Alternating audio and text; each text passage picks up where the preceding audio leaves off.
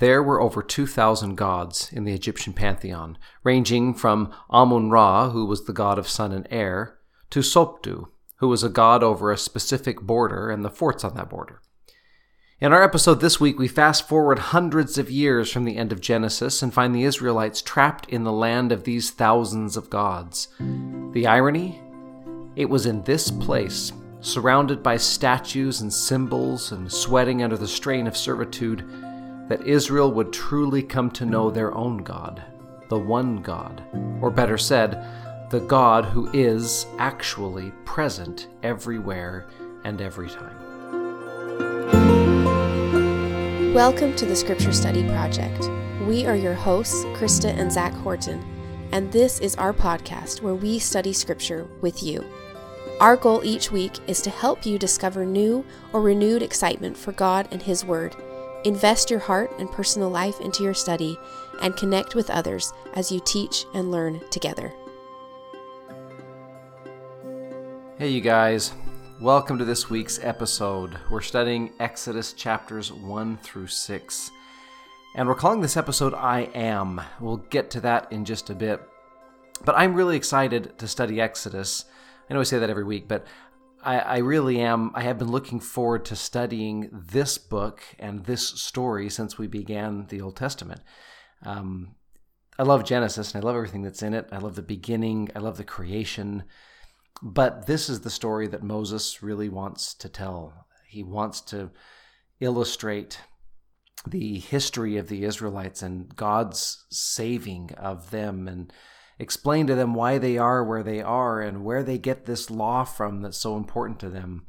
Um, and so I, I, I've been looking forward to this since we began. I'm really excited to study because this is the, if there's a climax of the book of Moses, the books of Moses, uh, this is the climax. So I want to begin by actually looking at the end of the block. This is Exodus chapter 6. And there's something the Lord explains to Moses in verse 3 that has always confused me until recently. He says, first in verse 2, God spake unto Moses and said unto him, I am the Lord. And if you look at the word Lord there, you may have already noticed this or already know it, but it's in all caps. And every time in the Old Testament where the word Lord appears in all caps, the Hebrew word isn't actually Lord, Adonai. It's the what they call the tetragrammaton. It's the four Hebrew letters that make up the name of God. And so that is Yahweh or Jehovah, depending on which vowels you put with it and, and which reading you give the name which makes verse 3 confusing. So that that word, the the tetragrammaton, the word Lord in all caps has already been all over the place. You go back to Genesis chapter 1 and it's there. But in verse 3, the Lord says, I appeared unto Abraham, unto Isaac, and unto Jacob by the name of God Almighty. But by my name Jehovah was I not known to them.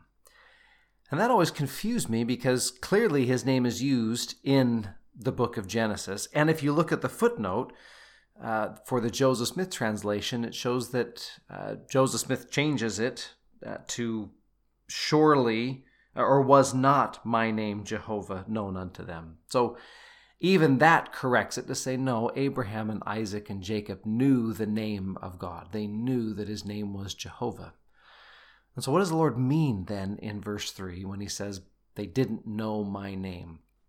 Well, one possible reading of this is that they didn't know fully what his name meant. In other words, they didn't comprehend the full meaning of the name Jehovah. They knew the name, but they hadn't experienced this God who uh, is Jehovah. And to understand that, we have to figure out what the name Jehovah actually means. Well, and I could be reading into this a little more, but for me, like you mentioned, Zach, that it's it's kind of exciting to think of this is Moses' story that he's been building up to telling, and that really what he's wanting to show, and we are going to see this as we go through Exodus, is who God is, and he's showing himself to Moses and the people and the Israelites to say, here I am, and here is my power, and here's what I can do for you, for the world, for your people. Yeah. Well, so to that point, then, uh, back in Exodus chapter 3, Moses is called. We have the whole burning bush scenario. And then there's this Moses uh, asks a question that a lot of prophets ask. We mentioned this when we talked about Moses chapter 1. He asks the question in verse 11 to God, Who am I that I should go unto Pharaoh, that I should bring forth the children of Israel out of Egypt? It's a question that a lot of prophets ask. And in answer to that question, just like we have recorded in the book of Moses, in the Pearl of Great Price, the Lord doesn't so much tell Moses who he is, he explains who the Lord, who he, the Lord, is. And so he says in verse 12, Certainly I will be with thee. And then in verse 14, after Moses asked, When I go and tell them that God is with us, they're going to ask me, What, what God? What's his name? And verse 14, God said to Moses, I am that I am. And he said, Thus shalt thou say unto the children of Israel, I am hath sent me unto you. Now here's the part where our English gets in the way. The words I will in verse 12 and the three uses of the words I am in verse 14 are all the exact same Hebrew word, which is Hayah, a very close cousin to the name of God Jehovah. In both cases, the name or the word means I am, or, or maybe more accurately, I am present. I am eternally present. I am self existent and always there. That's what the name Jehovah means the self existent one, the great I am, the God that is always present, which is different than other guy, gods in ancient Near East cultures. They came and went. They were sometimes there, they were sometimes not there. You think of Greek gods, even though that's in a couple thousand years, it's not that far off from what some of the gods in ancient Near Eastern cultures were. They weren't always present. You had to call them into presence, or you had to do something to earn their attention so that they would look at you. And Jehovah is saying, I'm not that. I am the God that is always there and always with you. And he'll repeat that over and over. He'll say it to Moses in chapter 4 when Moses complains about the fact that he can't speak. He'll say, I will be with your mouth. Same word, haya. I am always with you. Uh, he'll say it in chapter 6. We read a, a little bit in chapter 6, but at the bottom he'll, he'll say again, I will be to you a God. Same word again. And so, one way to read that phrase in chapter 6 3, when it says, By my name Jehovah was I not known to them, what he might be saying is, they didn't fully understand what it means to have God always with them, especially when you're going through something difficult, because you're going to go some, through something, Moses, you and this people, where you're going to experience in a very real way what it's like to have God always with you, even when you're uh, pressured by the world's greatest superpower, or even when you make your own mistakes that would drive away any other God. I am the God that's always with you. So the question that we're going to ask today in this study is if if this is true, if we have a, a God as Moses is trying to teach us that he is always with us, just like Moses believed that he was always with him. The question that we can ask ourselves is where do I see the Lord in my daily life?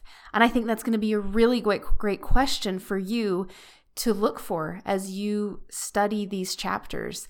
Um, and of course, we don't know what you do in your daily life every day, so we can't answer that for you but you will be able to answer in your study. And what we're going to look at today, and some of the things that we found, is where to look. Some ideas that we learn from these chapters, Exodus 1 through 6, is where to look for that. And where we're going to start actually is probably in the most obvious thing in this whole in this study this week.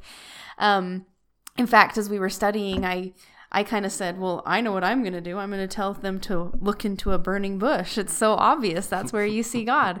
And that's, of course, what we always talk about when we, or when pretty much everyone knows that there's a burning bush associated with Moses, right? that's a pretty famous part. Um, and so I I said it almost jokingly, and then as I was studying, the thought came into my to my mind that just how how poignant that lesson can be, especially in conjunction with this question, is where t- where to look. And the answer to that, I think, is look for the things around you. Moses was just in the wilderness. He happened to be there.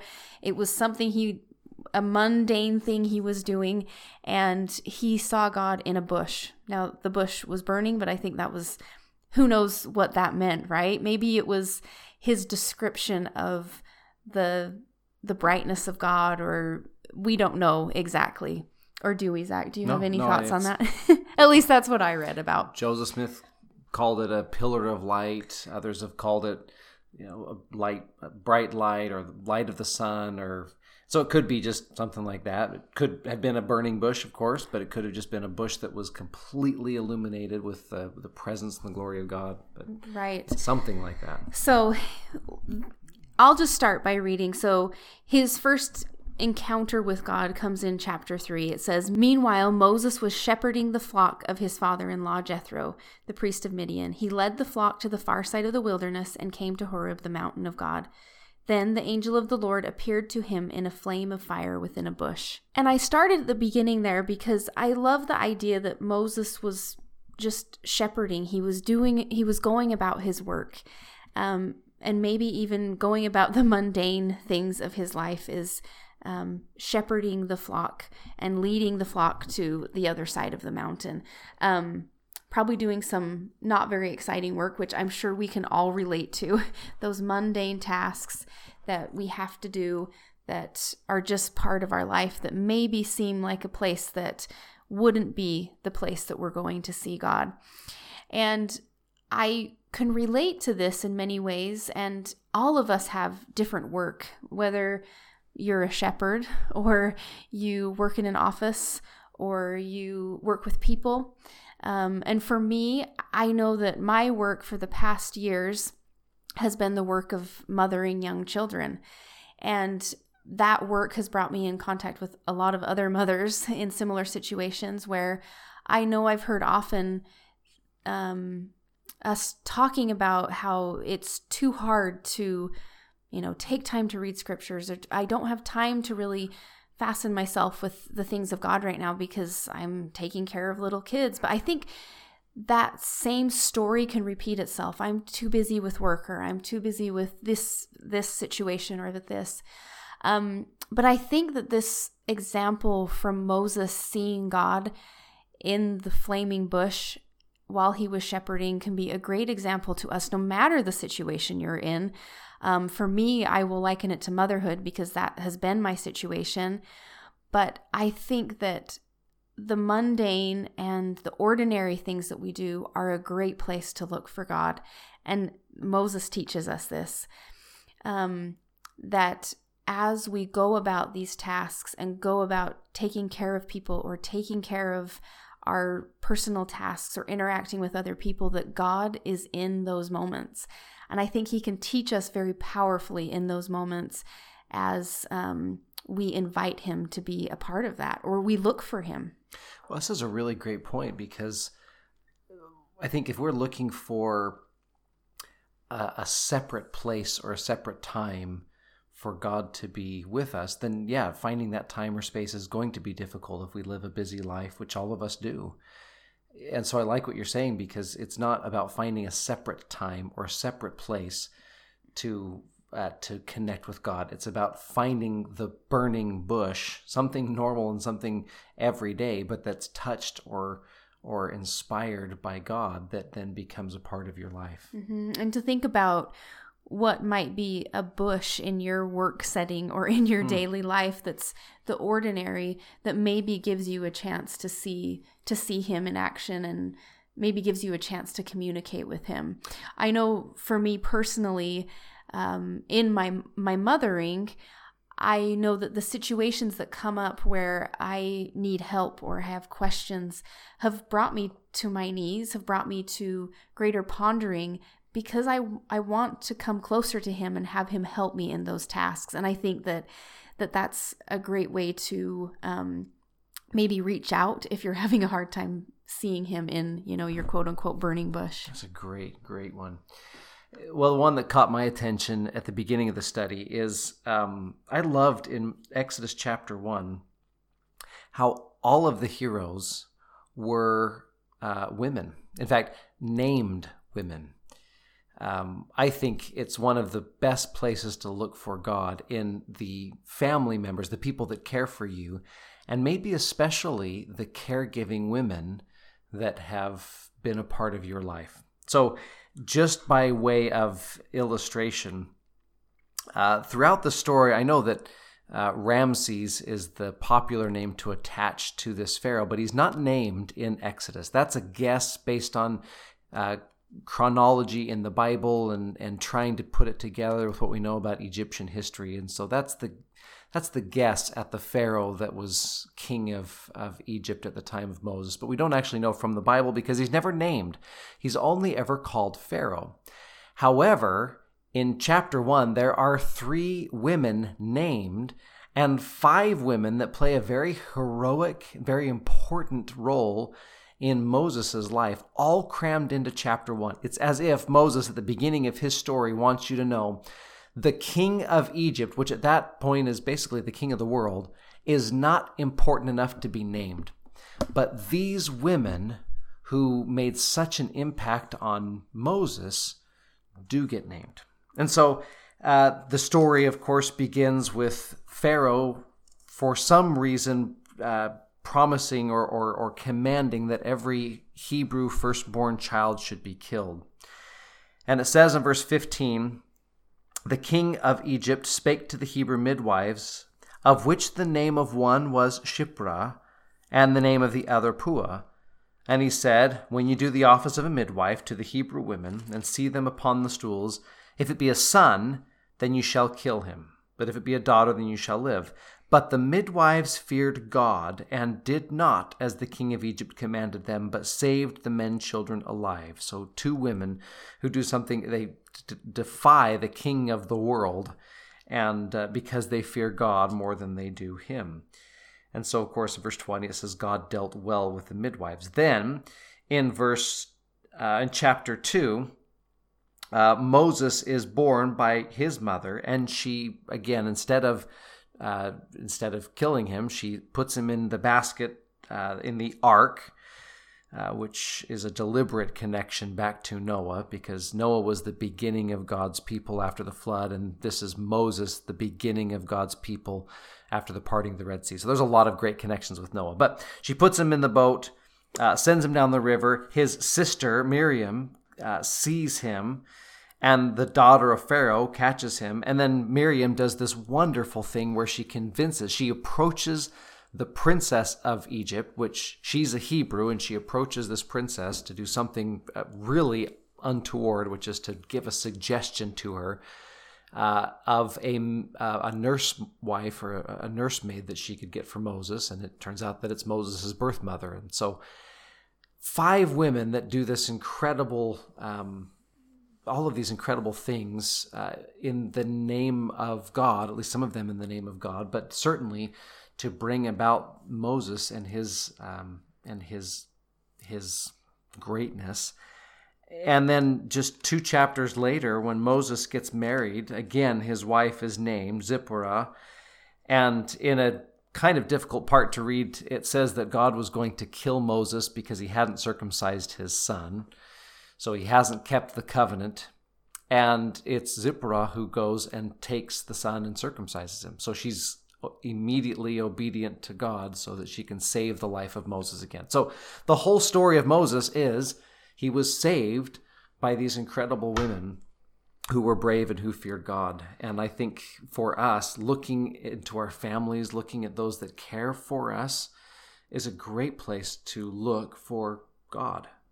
Well, and I have a study Bible that specifically talks about Zipporah and labels her as a, a wife with an attitude. so, also that, not only your caregiving women, but Zach might identify with a wife with an attitude. I was just going to ask if you I'm were just say saying. God bless wives with attitudes.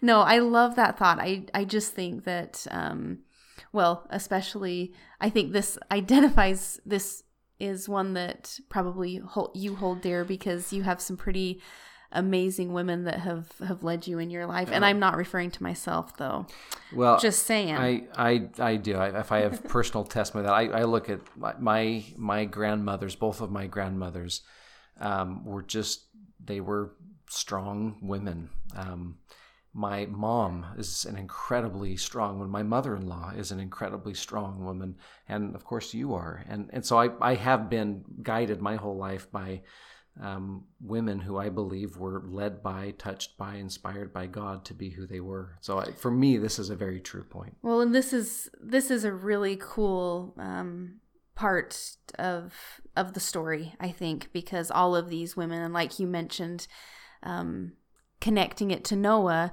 and where Moses was found, and with you know the covering that he was found in, and all of these women kind of helping him um, become who he became, I think is is just really neat. Well, the next point that I came across was probably another pretty well known part. I guess this is Moses, so mo- many of these parts are going to seem well known, right? Um, but we know that Moses um, teamed up with Aaron, who was someone that he needed to be his mouthpiece, someone to speak, because Moses expresses that he he is inadequate in that way. And that is brought up in chapter 4. It's in verse 10. But Moses replied to the Lord, Please, Lord, have ne- I have never been eloquent, either in the past or recently, or since you have been speaking to your servant, because my mouth and my tongue are sluggish. The Lord said to whom, him, Who placed a mouth on humans? Who makes a person mute or deaf, seeing or blind? Is it not I, the Lord? Now go, I will help you speak, and I will teach you what to say. And I love what we learn in this that Moses expresses to the Lord what his, that he has a weakness and that he does not feel ready or worthy or able to do what he's supposed to do. And it is in that weakness that the Lord teaches him again that he is going to be with him and he is going to provide for him and enable and allow and strengthen him in order to fulfill his calling. So it's in his weakness that um, that Moses finds God again and sees his power. And I think that's another important place for us to look too is that in our weakness that we can see God's strength in a greater way. You know, we we misquote the famous verse from Ether 12 that says where the God says, I give unto men weakness that they may be humble. My grace is sufficient for them that they may humble themselves before me, and I will make weak things become strong. We misquote it and we say, I give unto men weaknesses. It's not what it says. The Lord says, I give people weakness. I give people humanity, frailty, so that they will turn towards me, look towards me, and build a relationship with me. And when they do that, then I make weak things become strong unto them.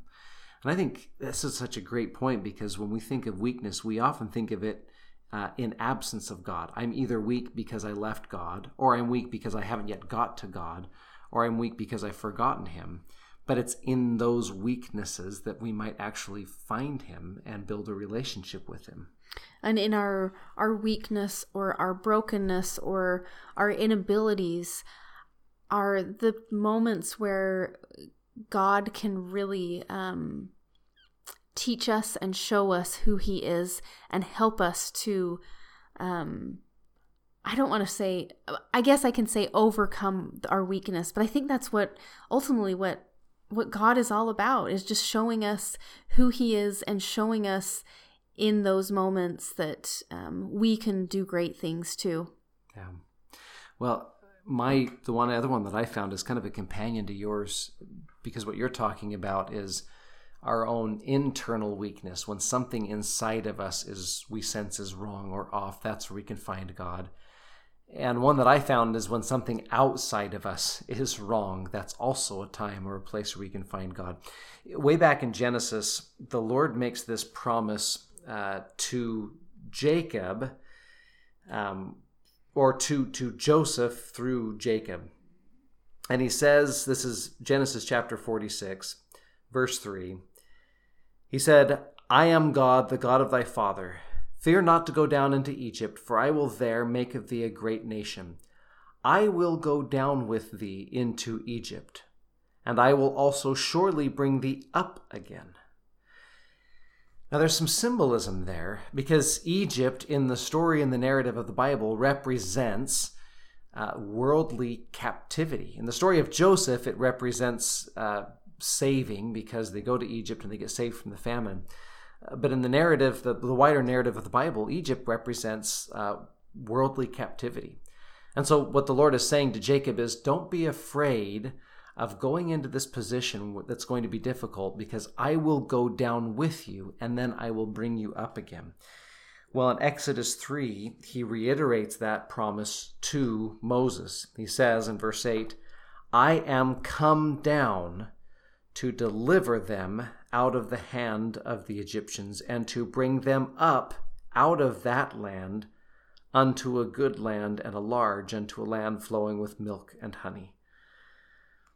Um, we know this truth about the Savior, but it's worth repeating that his atoning sacrifice was the act by which he condescended. That means he goes down below all things that we could experience. He descends below all human experience so that he can comprehend all human experience, so that he can transcend all human experience, and then so that he can help us out of those Egypts that we might be in. And so when you find yourself, quote unquote, in Egypt, whatever that trial or that difficulty, whatever that externally imposed frustration might be, remember that might be the best time to start looking around for where God is and what he might do to you, through you, or, or to you from others. In fact, just to connect back to where we were at the beginning, this is chapter 6. If you just circle the words have or will, you notice uh, the Lord provides a list here to Moses of everything he either has done for the children of Israel in Egypt or everything he will do for them in Egypt. And it's a beautiful list. I have established my covenant in verse 5. I have heard the groanings. I have remembered my covenant. I will bring you out from under the burdens of the Egyptians, and I will rid you of their bondage. I will redeem you. I will take you to me for a people. I will be to you a God, and you shall know that I am the Lord your God. I will bring you into the land concerning the which I did swear to give it to Abraham and Isaac and Jacob, and I will give it to you for an heritage. I am the Lord. Those promises cannot come true unless Israel is in Egypt. Similarly, much of the Lord's promises that He has for us cannot come true unless we are sometimes in Egypt. And so, whether it's in Egypt or whether it's with your own weakness or whether it's in your family or whether it's in the burning bush, uh, take some time this week to look around, maybe even write about um, places where you see God with you.